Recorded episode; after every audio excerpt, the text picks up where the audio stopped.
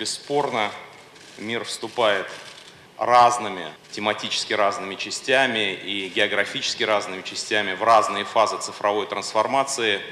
Но то, что мы должны забыть о таких словах, как внедрение чего-то куда-то, э, это абсолютно точно. Э, то, что происходит, меняет нас самих, меняет модели бизнеса, меняет взаимоотношения между бизнесом и государством, меняет в конце концов наши идентичности, рождая новые наши цифровые профили, а, меняет систему коммуникации между нами. Мы сегодня подробно об этом поговорим в рамках, сейчас я обращаюсь прежде всего к нашим выдающимся спикерам, сейчас я их представлю, в рамках а, обсуждения а, вокруг трех вопросов, это будут три круга обсуждения Первый наш вопрос будет посвящен а, глобальным технологическим трендам. Конечно, они должны быть сфокусированы прежде всего на цифровой а, повестке. А, какое самое ближайшее будущее в горизонте ближайшего года или двух-трех лет нас ждет, как расставлены на глобальной карте технологические акценты. Второй вопрос будет посвящен большей части государству, как государство имеется в виду государство в широком смысле, включая все органы публичные, и муниципальные, и субрегиональные, и федеральные, э, субъектовые и федеральные, э, как государства в мире меняются, какая открывается новая повестка, и каковы новые модели партнерства между государством и бизнесом.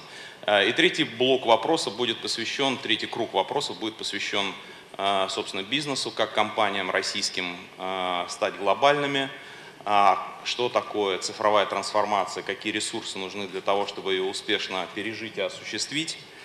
Э, я, конечно, понимаю, что мы сегодня не обойдем тему, собственно, финтеха, криптовалют, тем более мы запаслись э, тематическими, можно сказать, главными, одним из главных спикеров на эту тему. У нас широко представлен финансовый сектор. Но тем не менее хотел бы напомнить, что, конечно, цифровая экономика э, с точки зрения того, что это прежде всего экономика, в которой данные являются основным рычагом, ресурсом, основным активом, это значительно шире, чем крипто и технологии распределенных реестров еще шире.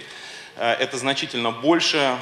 Статистика. Хотел бы привести некоторые данные по итогам 2017 года.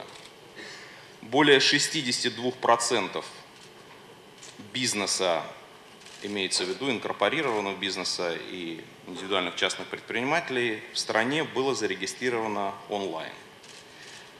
92% пациентов, поступивших по каналам оказания скорой медицинской помощи, были зарегистрированы до прибытия кареты скорой медицинской помощи в приемное отделение а, с помощью доступа к их персональным медицинским данным.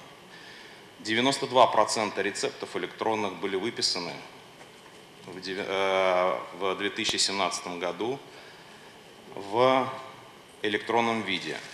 На 30% упала стоимость услуг репетиторов, потому что 80% а, учащихся опирались на персональные образовательные траектории, сформированные с помощью использования искусственного интеллекта. Вот. А, и теперь у меня очень простой вопрос, это про нас. Да, к сожалению, сегодня мы не можем сказать, что эти данные отражают реальность, которую мы очень хотели бы иметь. Но самое главное то, что никаких технологических преград для того, чтобы это стало реальностью, на сегодняшний день нет. Э, почему так не происходит?